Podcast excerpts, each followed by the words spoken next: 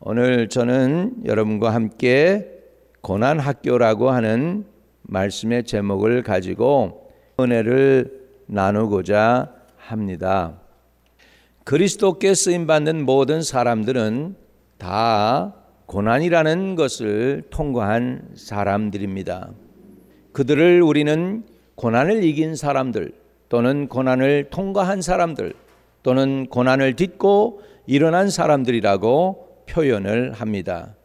각각 표현은 다르나 그 뜻은 하나님이 사용하시는 사람들은 모두가 다 슬픔, 외로움, 고난이라고 하는 그 고난 학교를 졸업한 사람들이라고 하는 것입니다. 하나님이 쓰시는 민족과 나라, 하나님이 쓰시는 사람들은 희한하게도 편안한 길보다는 힘들고 어려운 길, 외로운 길, 고난의 학교를 통해서 그들을 하나님께서는 훈련하고 또 고난의 쓴 잔을 마시게 하시고 실패도 경험하게 하시고 그 가운데서 자기의 연약함, 자기의 이기심을 깨뜨리고 또 깨뜨리십니다. 환경과 조건은 망가져도 그 사람은 점점 변화되어서 쓸만한 하나님의 도구가 되고 하나님의 필요한 일꾼들이 되어져 가는 것입니다. 우리는 고난학교에서 기도를 또한 배웁니다. 고난학교에서 우리의 자만이 그리고 나의 알량한 자존심들이 깨어집니다. 고난학교에서 우리는 감사를 배우게 됩니다. 고난학교에서 주님만이 나의 능력이고 구원이며 나의 소원임을 배우게 됩니다. 주님이 나를 도울 수 있고 세상의 그 어떤 사람도 주님이 허락하지 않으면 나에게 유익을 줄 수 없다라는 걸 우리는 깨닫게 되고 하나님 앞에 바짝 엎드리게 되는 것이 바로 이 고난 학교에서 우리가 배우는 것입니다. 지난주에 우리는 왕의 신하의 아들이 죽게 됨으로 인해 그 온 가족이 예수를 믿게 된 사건을 나누었습니다. 이제 오늘 말씀에서는 예수께서 제자들을 큰 풍랑이 있는 바다로 인도하셨다는 말씀을 읽습니다. 왜 그럴까요? 왜 하필이면 예수님께서 저들을 재촉해서 가라고 그랬는데 주님이 가라고 그랬으면 그 길이 평탄하고 잔잔한 호숫가를 통해서 목적지까지 문제없이 가야 될 텐데 왜 주님은 큰 바람이 있는 풍랑 속으로 저들을 몰아내시고 빨리 가라고 재촉하셨을까요? 아마 주님은 그 풍랑 속에서 제자들이 깨닫기를 원하는 그런 진리를 가르쳐 주기 위한 의도가 있으셨던 것 같아요. 저들이 결코 잊을 수 없는 그 큰 사건을 주님은 이 풍랑 속에서 경험하게 하십니다. 저들이 예수님의 제자들이 풍랑 속에서 무엇을 깨달았을까요? 오늘 그것을 가지고 저는 여러분과 함께 은혜를 나누고자 하는 것입니다. 첫 번째 예수님의 제자들이 깨닫는 진리는 이것입니다.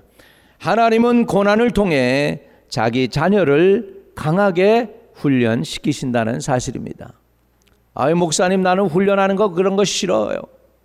내 나이 이제 뭐 70 다 돼 가는데 60 다 돼 가는데 60이 넘었는데 이 나이에 무슨 또 고난이고 무슨 학교고 무슨 훈련이고 또 그렇습니까 주님 나 그런 거 좀 완전히 좀 졸업 좀 하고 싶은데요 여러분 얼른 졸업하시려면 얼른 통과하셔야 됩니다 오늘 얼른 통과하시는 저와 여러분 되시기를 주의 이름으로 축복합니다 오늘 본문 말씀을 보니까 예수님이 안 그러시던 것을 하시는 것을 볼 수 있어요.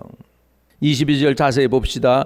예수께서 즉시 제자들을 재촉하사 자기가 무리를 보내는 동안에 배를 타고 앞서 건너편으로 가게 하시고 그리고서 주님은 무리들을 다 주님은 이제 돌려 보내신 다음에 기도하러 따로 산에 올라가시니 저물매 거기 혼자 계셨다라고 성경은 나오고 있습니다. 주님은 제자들을 먼저 보내시고 무리도 다 보내시고 지금 예수 그리스도는 전능하신 하나님과 대면해서 홀로 계신 것을 볼 수가 있습니다. 여러분 우리가 하나님하고 홀로 있는 시간이 필요합니다. 우리는 너무 홀로 있는 시간을 안 가질 때가 많아요. 미국 사람들이 제일 먼저 직장 갔다 와서 하는 게 뭐냐? 냉장고 열어서 코카콜라 한 잔 아니면 맥주 한 잔 가지고 그리고서는 체어에 딱 앉자마자 리모컨으로가 테레비를 딱 켜가지고서 테레비로 그냥 입 벌리고서 아무 의미도 없는 그 엔터테이닝을 시청하면서 유익도 없는 것을 그렇게 한다라는 거예요. 또 바쁘게 집에 돌아와서 일을 하는 거예요. 이거 일하고 저거 일하고 야대에 가서 물 주고 그러면서 하나님하고 홀로 있는 그런 시간을 갖기를 원치 않은 것입니다. 홀로 있으면 텔레비 보든지 홀로 있으면 야채를 가꾼다든지 그런 거는 하지만 그것도 괜찮죠. 그 나쁜 건 아니죠. 그러나 홀로 일대일로 하나님과 대면해서 하나님 앞에 나의 계획을 아뢰고 그분의 뜻을 받아들이고 그분의 음성을 듣는 것이 지금 우리에게는 너무나도 필요한 이때가 된 줄로 압니다. 저와 여러분 주님 앞에 일대일로 앉아 있는 시간을 기도하는 시간을 말씀 묵상의 시간을 갖는 여러분들 되시기를 주의 이름으로 축복합니다. 똑같은 내용을 가지고 요한복음 6장 18절에는 이렇게 내용을 적고 있습니다. 큰 바람이 불어 파도가 일어나니라. 큰 바람이 불어 파도가 일어났대요. 예수님이 이쪽에서 저쪽으로 건너가라. 그리고 주님은 홀로 계시는 동안에 제자들은 열심히 노를 저었는데 저쪽으로 가는데 쉽지가 않은 거예요. 큰 파도가 불어서 일어난 것입니다. 그런데 제자들은 choice가 없죠. 저들은 또 어부였으니까요. 그래서 그들은 그 큰 바람과 파도가 일어나는데도 불구하고 거친 파도를 헤치면서 그 바람을 물리치면서 열심히 앞으로 나아가려고 전진하는데 너무 힘든 거예요. 여러분, 바로 이것이 우리 인생입니다. 예수 믿음에도 불구하고 큰 파도가 우리를 공격할 때가 있습니다. 그런데 거기서 기억해야 될 사실은 제자들의 배가 빠지지 않았다는 거예요. 열심히 파도를 거슬러서 올라가지만 그 제자들의 배가 파손되지 않았습니다. 계속 노를 젓습니다. 힘이 듭니다. 근육이 아파옵니다. 그럼에도 불구하고 열심히 노를 저었습니다. 이건 바로 주님께서 내가 이제 승천한 후에 너희들이 내 일을 맡아서 하려면 견뎌야 된다. 훈련이 돼야 된다 하는 주님의 의도가 들어 있지 않나 봅니다. 제자들은 그 파도와 바람 중에 열심히 노를 저었습니다. 여러분 제자들의 생애를 전체를 봐도 결코 안락하고 평안한 생애는 아니었습니다. 그들의 삶이 얼마나 굴곡이 심했는지 모릅니다. 요한 빼놓고는 나머지 열한 제자는 다 순교당했습니다. 마가는 목이 잘려 죽고 빌립은 껍질이 벗겨져서 고난당하다가 죽었고요. 도마는 인도에 가서 복음을 전하다가 이교도들에 의해서 죽임을 당하고요. 다 예수님의 제자들은 고난을 당했어요. 요즘 우리가 얘기하는 단어가 있어요. 현대인들이 좋아하는 단어가 웰빙이에요. 웰빙. 잘 사는 거예요. 잘 사는 거. 웰빙. 웰빙에는 세 가지가 포함되죠. 그건 뭐냐면 웰리빙하고 웰이딩하고 웰다잉입니다. 잘 살고 잘 먹고 잘 죽는 거예요. 그런데 잘 살고 잘 먹고 잘 죽는 거 그 안에 우리 예수님의 인생을 겹쳐서 놓고 보니까 예수님은 그 세 가지 다 안 하셨어요. 금식하여 줄이시기도 하시고 잘 사신 게 아니에요. 예수님은 죽으러 오셨어요. 죽으실 때도 편안하게 돌아가신 것이 아니에요. 진짜로 십자가에서 그 엄청난 대가를 지불하셨어요. 왜 그러셨을까? 바로 저와 여러분들을 웰빙하게 하시기 위해 하신 줄로 믿습니다. 주님이 저와 여러분을 위해 대가를 지불해 주셨어요. 십자가에 가진 고난을 지심으로 말미암아 저와 여러분을 구원케 하신 줄로 믿습니다. 예수 그리스도의 제자들, 예수님을 따랐던 그 제자들은 그들이 완벽한 사람들은 하나도 없었어. 그럼에도 불구하고 그들은 높은 산을 오르다가 멈추기도 하고 때로는 넘어지기도 하고 때로는 힘들어 고생하고 어려워했지만 그러나 그들의 삶을 통하여 하나님은 하나님의 계획을 성취해 가신 것을 볼 수가 있습니다. 여러분 아브라함, 이삭, 야곱 그 중에 고난을 제일 많이 당한 사람이 누구 같아요? 다 어렵게 살았지만 제가 보기에는 야곱이었을 것 같아요. 야곱이 자기의 인생에 대해서 논하면서 바로에게 자기의 인생을 이렇게 얘기합니다. 야곱이 바로에게 고하되 내 나그네 길의 세월이 130년이니이다. 나의 연세가 얼마 못 되어 우리 조상의 나그네 길 세월에 미치지 못하나 험악한 세월을 보내었나이다. 험악한 세월을 보내었나이다. 그럼에도 불구하고 야곱은 믿음의 조상들 가운데 중요한 역할을 하는 그 일을 담당한 것을 볼 수가 있습니다. 예수 그리스도를 이 땅에 보내시는 그 가운데 믿음의 조상들 가운데 한 사람이 된 것을 볼 수 있어요. 그러나 그의 인생을 자기 스스로 표현할 때 험악한 세월을 보내었나이다 라고 표현합니다. 이제는 세상에서 우리 예수 믿는다고 편할 생각 아예 꿈도 꾸지 마세요. 어려울수록 주의 은혜가 더 넘칠 줄로 믿습니다. 나 이제는 이제 살만하니까 주님 나 평강 주세요. 남은 여생 이제 편안하게 살게요. 아닙니다. 아직도 할 일이 있습니다. 영혼을 구원해야 될 할 일이 남아 있음을 믿으시기 바랍니다. 예, 우리 평안할 마음 기대하지 말고 일할 거 생각하십시다. 주의 일 하려고 하시기를 바랍니다. 전도하려고 하시기를 바랍니다. 요셉을 보세요. 믿음의 조상 중에 요셉 어떤 사람입니까? 어렸을 때부터 아버지의 사랑을 남유달리 다른 형제들보다 받습니다. 채색 옷을 입는 것은 진짜로 비싼 옷입니다. 다른 형제들보다 10배로 비싼 옷을 입혀줬어요, 아버지가. 그러니 얼마나 형제들에게 미움을 받았겠어요. 그꿈 많은 소년이 어떻게 됩니까? 형제들에게 미움받아 가지고 구렁텅이에 빠쳤다가 미디안 사람에게 의해서 팔려서 애굽의 종으로 가가지고 또 억울하게 감옥소에 들어가서 진짜 기약할 수 없는 그 고난의 시간을 보내고 암흑의 시간을 보내다가 하나님이 그를 세우시니 그가 귀하게 들림받고 쓰임받게 된 것을 우리는 보게 됩니다. 요셉은요, 고난이 뭔지 압니다.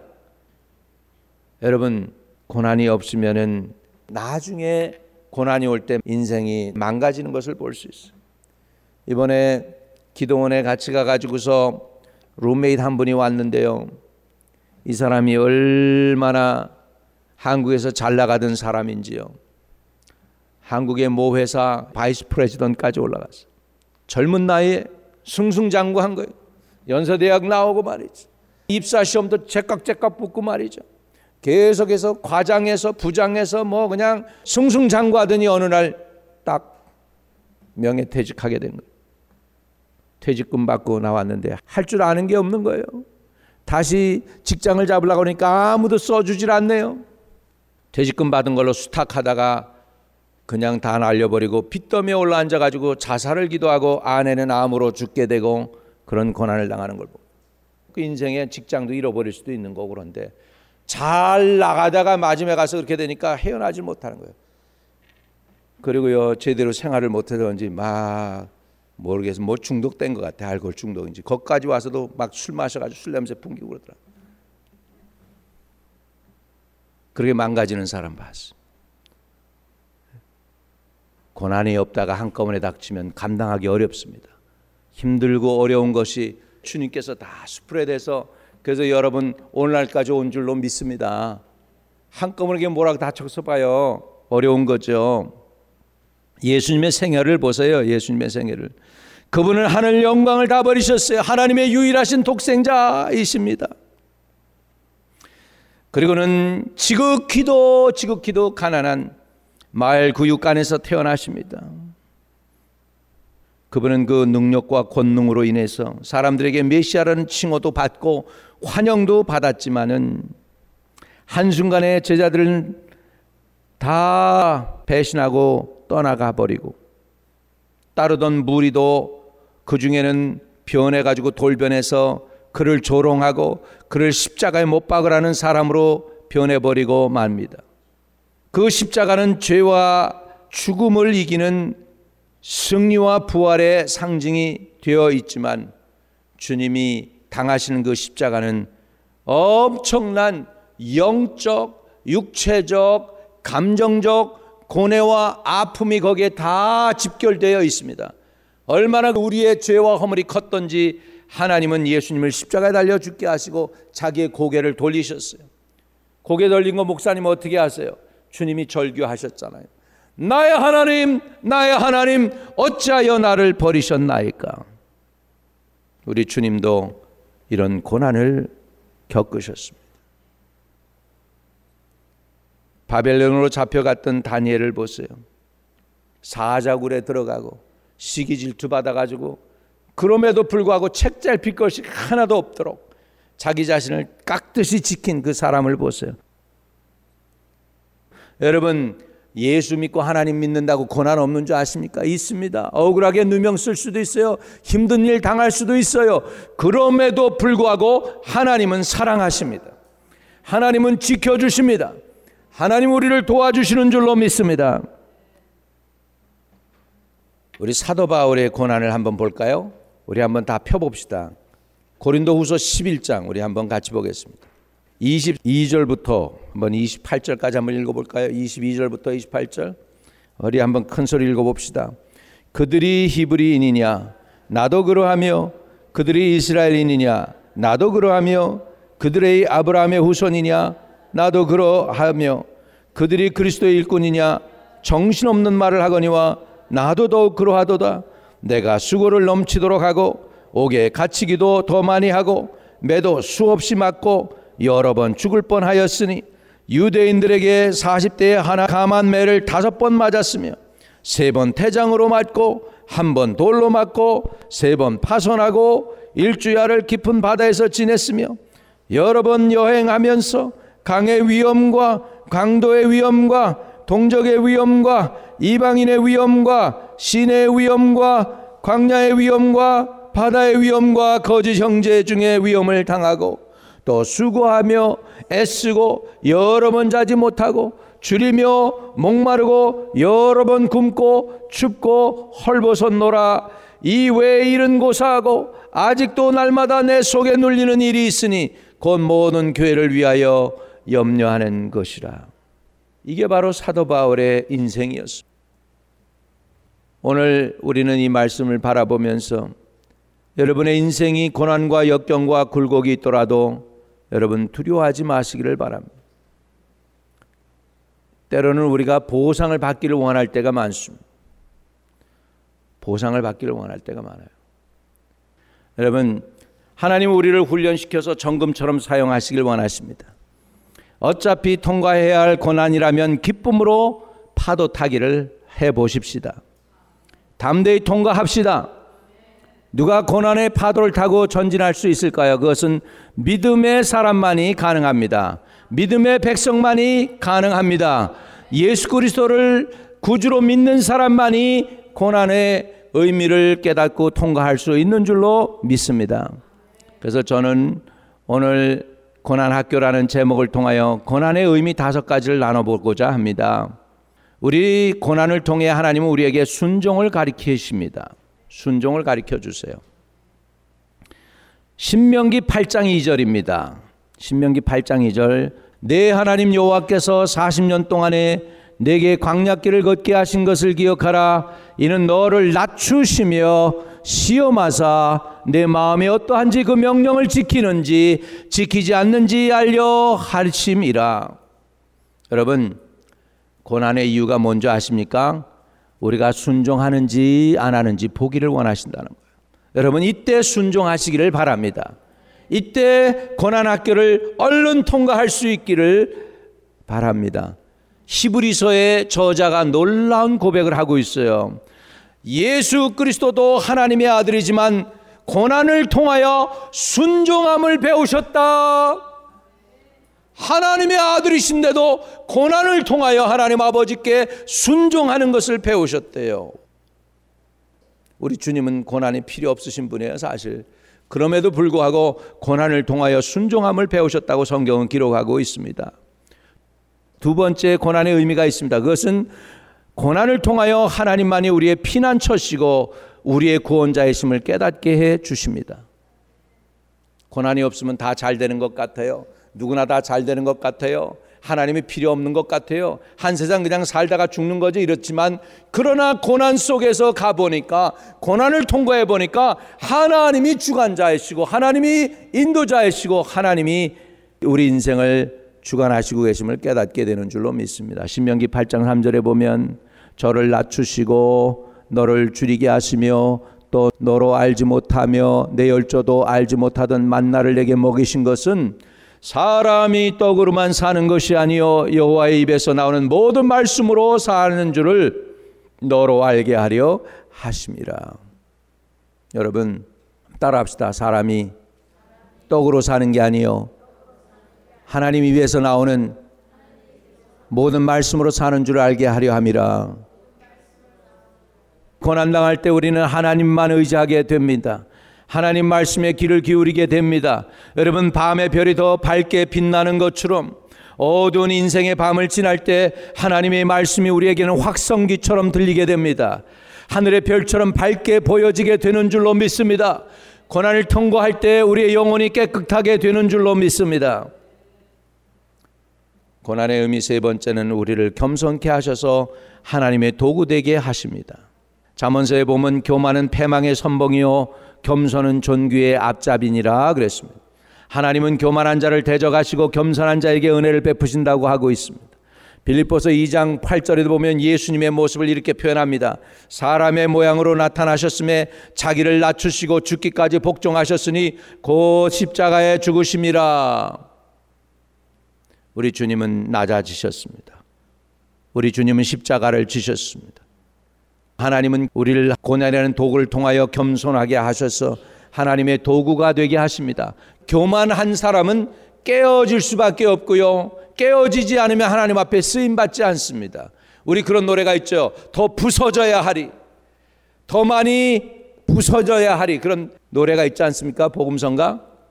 여러분, 내가 안 부서지면 내 육체가 부서질 수 있어요. 육체가 부서지면 회복되기 어렵습니다. 힘듭니다. 저기 기도원 가가지고 사역하는데 거기에 목사님 한 분이 오셨는데요. 이분이 심장이 5분인가 멈췄어요. 5분인가 멈추는데요. 여러분 심장이 멈추고 나니까 뇌가 멈추고 내가 공기를 못 받으니까 악서전을 못 받으니까 다른 장기가 다 죽는 거예요. 그래가지고 5분 심장 멈춘 것 때문에 뭐가 나갔냐면 신장이 나갔어요. 그래가지고 투석을 하면서 그렇게 고생을 했는데요. 투석하는 거 다 뺐습니다. 나았어요. 3년 만에 살아났어요. 할렐루야. 이렇게 육체가 한번 망가지고 나면 회복되는데 얼마나 시간이 많이 걸리는지 몰라요. 여러분, 내 마음이 깨지면 회복됩니다. 할렐루야. 그러나 육체가 깨지지 않기를 바랍니다. 내 자존심이 깨어지고 내 마음이 깨어져서 그래서 내 육체가 내 자신이 겸손한 사람이 되시기를 주의 이름으로 축복합니다. 옆에 분에게 몸이 깨지지 말고 마음이 깨집시다. 한번 해보세요.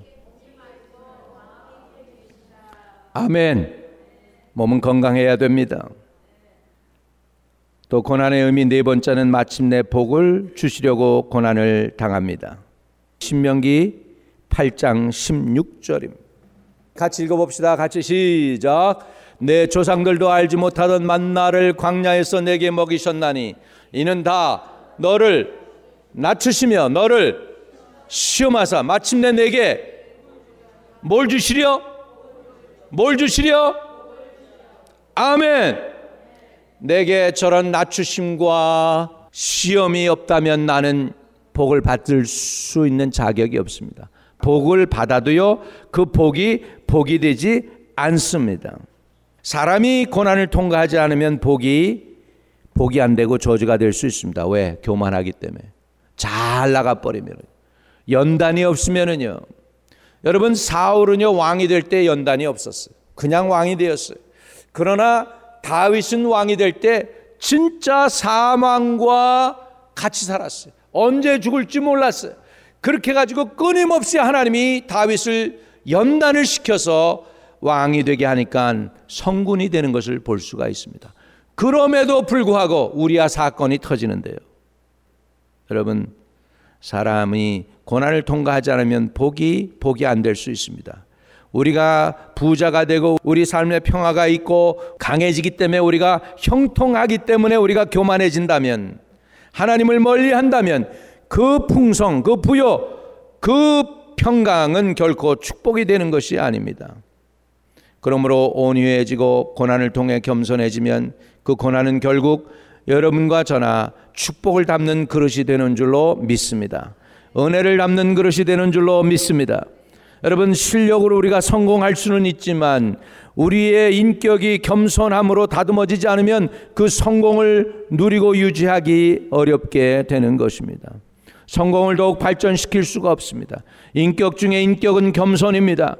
겸손이라는 그릇이 있을 때 성공은 또한 유지되게 되는 줄로 믿습니다. 그런데요, 우리 하나님이 찾으시는 것은 성공보다는 우리 인생의 열매입니다. 따라합시다. 그 열매는 하나님과 올바른 친밀한 관계에서 맺는 것입니다. 주님이 너희가 내 안에 거하고 내 말이 너희 안에 거하면 무엇인지 원하는 대로 구하라. 그러면 내가 이루리라. 그러면서 그리하면 너희가 많은 열매를 맺게 될 것이고 너희 기쁨이 충만하게 될 것이다. 아멘. 마지막으로 고난의 의미 다섯 번째는 겸손한 가운데 복을 얻은 사람들은 하나님께 영광을 돌리게 되는 줄로 믿습니다. 결국 우리가 인격이 다듬어지면 영광은 누구에게 돌아가느냐? 하나님께 올려지게 될 줄로 믿습니다. 하나님이 저와 여러분을 왜 예수 믿게 했습니까? 우리만 잘 먹고 잘 살라 그게 아니라는 거예요. 우리의 삶을 통하여 결국 하나님이 영광을 받으셔야 되는 줄로 믿습니다. 여러분 고난을 통하여 욥이 하나님을 배워요. 진짜로 의로운 의인인데 동방에서 가장 의인이라고 그러는 그 욥이요.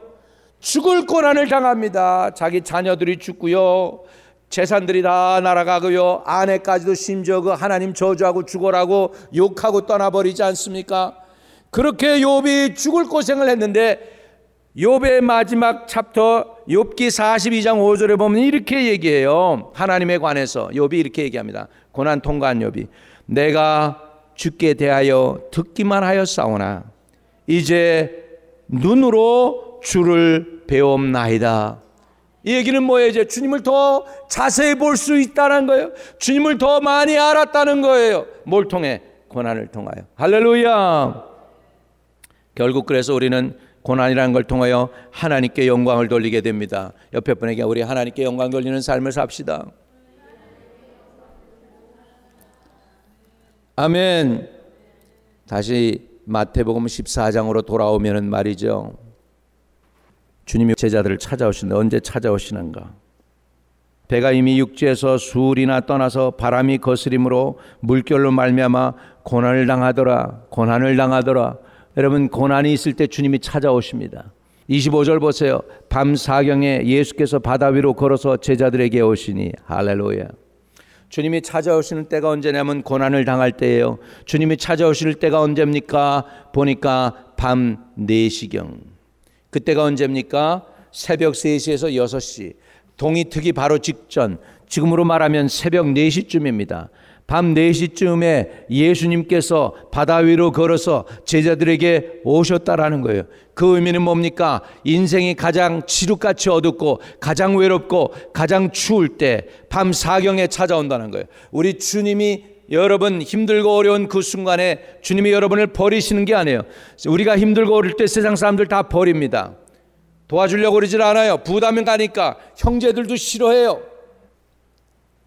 여러분이 힘들 때 형제에게 가는 것보다는 가까운 이웃에게 가는 게 낫다고 잠언서에 나옵니다. 형제 믿고 어떤 사람 간증하는 얘기 들어보니까 형을 믿고서 미국을 왔더니 형이 무슨 사고로 인해서 돌아가시고 형수가 그 보험 타가지고 자기 안 주려고 형 돌아가시고 나니까 형수가 마음이 싹 변해가지고 나가라 그래가지고 시동생을 내보내고 그래가지고 그 원한이 쌓여가지고 막 있고 그런 얘기를 들었습니다. 형제도요 형제끼리만 있으면 좀 모르겠는데 거기에 다른 식구들 다 끼면은 가까운 것도 아니에요. 그러니까는 어려울 때 형제한테 가는 게 아닙니다. 어려울 때 가까운 분한테 가는 게 낫습니다. 진짜 어려울 때 누구한테 가야 될까요? 예수님께 가시기를 축복합니다. 아멘. 나는 절대로 내 형제들과 돈 때문에 안 싸운다. 여러분 돈 때문에 안 싸운다는 사람은 돈이 없어 봐서 그런 거예요.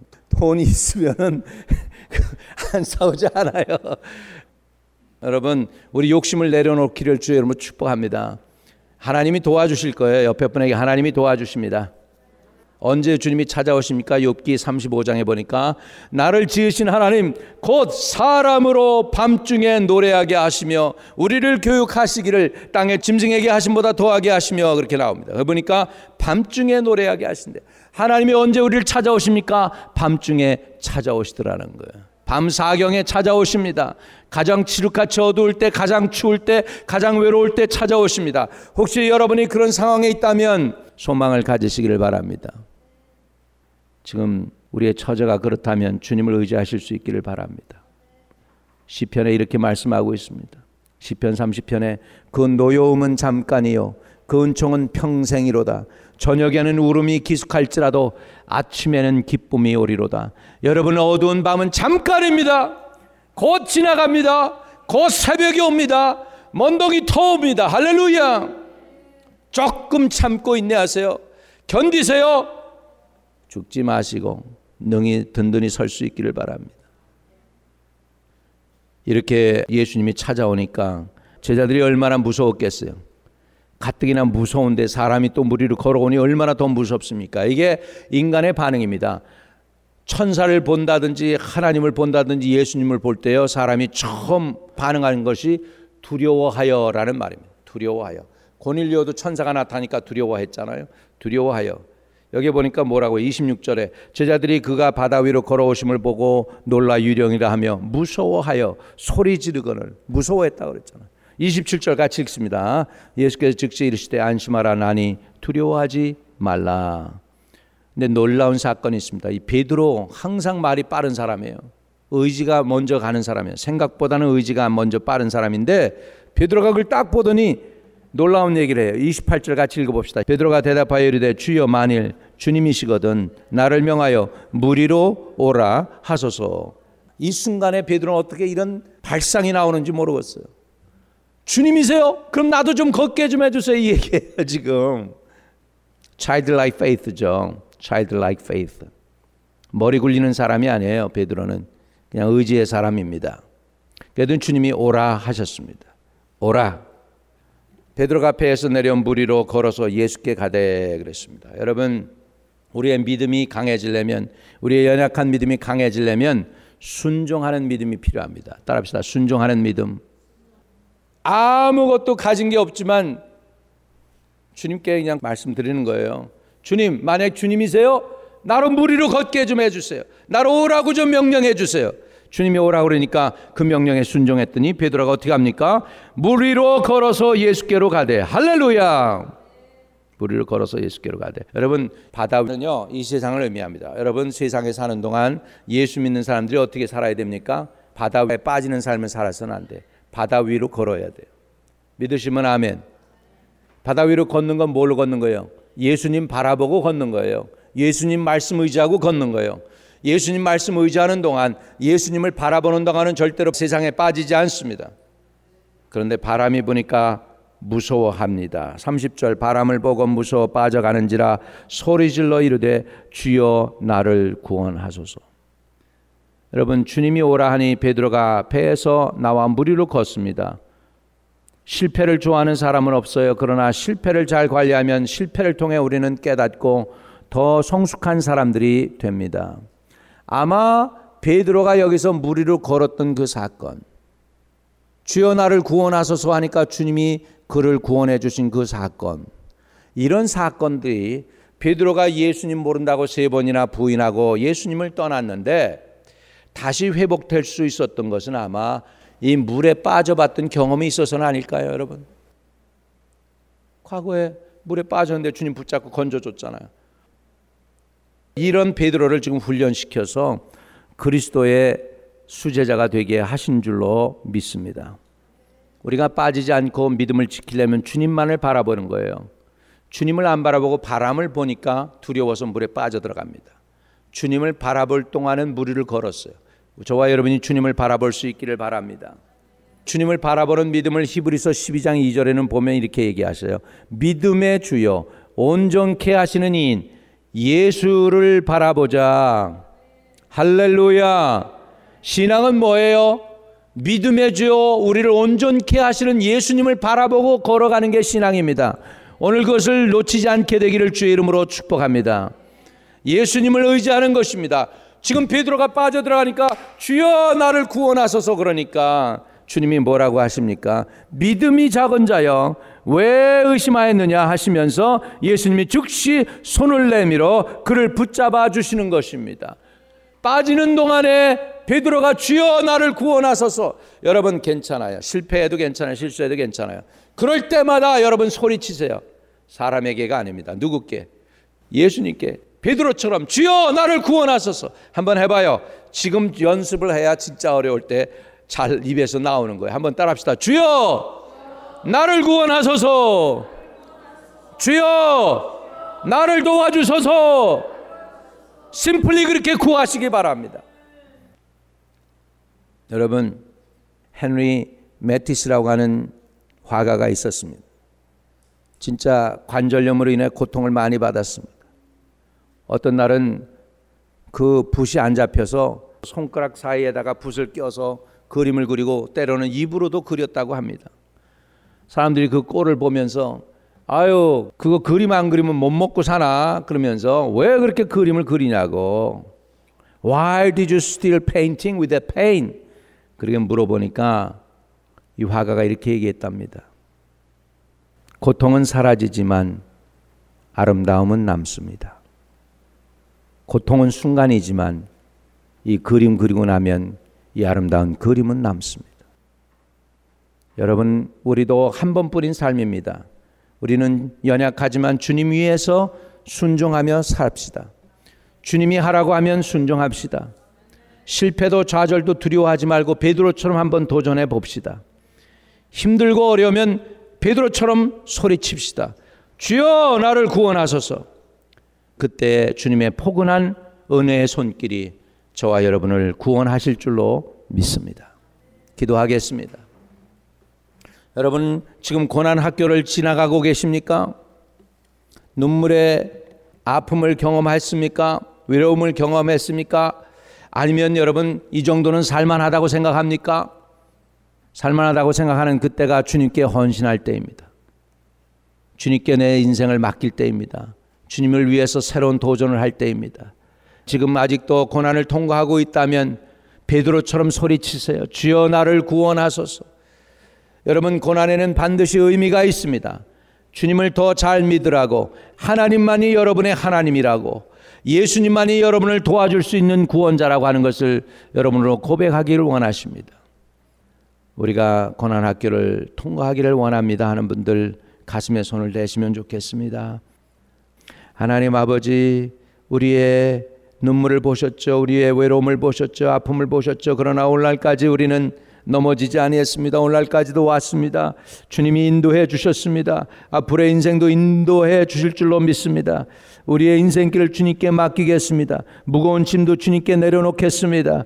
죄 보따리도 주님 앞에 내려놓고 용서함 받겠습니다. 주의 보혈로 흘러 넘치는 곳에 우리가 사함 받게 하시고 새 생명 얻은 몸 가지고 열심히 주님 섬길 수 있는 저희들 되게 하시고 고난 학교를 통하여 더 온유하고 겸손하여져서 주님께 영광 돌리는 삶을 살게 해 주옵소서 예수님의 이름으로 기도합니다. 아멘.